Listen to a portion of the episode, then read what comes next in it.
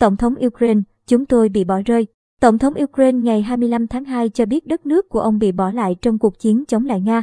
Sau khi Điện Kremlin tiến hành các cuộc tấn công khiến hơn 130 người thiệt mạng, chúng tôi đã bị bỏ lại một mình trong cuộc chiến bảo vệ nhà nước của chúng tôi.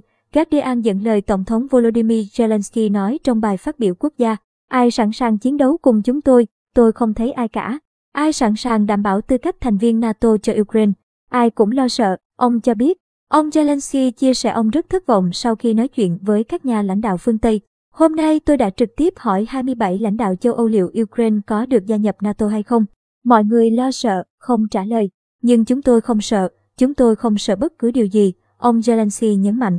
Tổng thống Ukraine cho biết 137 người, bao gồm cả quân nhân và dân thường, đã thiệt mạng kể từ khi Nga bắt đầu các cuộc tấn công vào ngày 24 tháng 2. 316 người khác đã bị thương. Ông Zelensky nói thêm rằng ông và gia đình vẫn ở Ukraine, mặc dù Moscow xác định ông là mục tiêu số một. Theo thông tin của chúng tôi, kẻ thù đã đánh dấu tôi là mục tiêu số một, gia đình tôi là mục tiêu số hai, Ông nói, họ muốn phá hủy Ukraine về mặt chính trị bằng cách tiêu diệt nguyên thủ quốc gia. Chúng tôi có thông tin rằng các nhóm phá hoại của kẻ thù đã vào Kiev.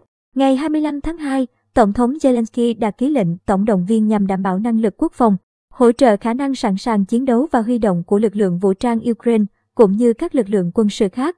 Theo lệnh tổng động viên có hiệu lực trong 90 ngày, toàn bộ lính nghĩa vụ và quân dự bị tại tất cả tỉnh của Ukraine sẽ được huy động.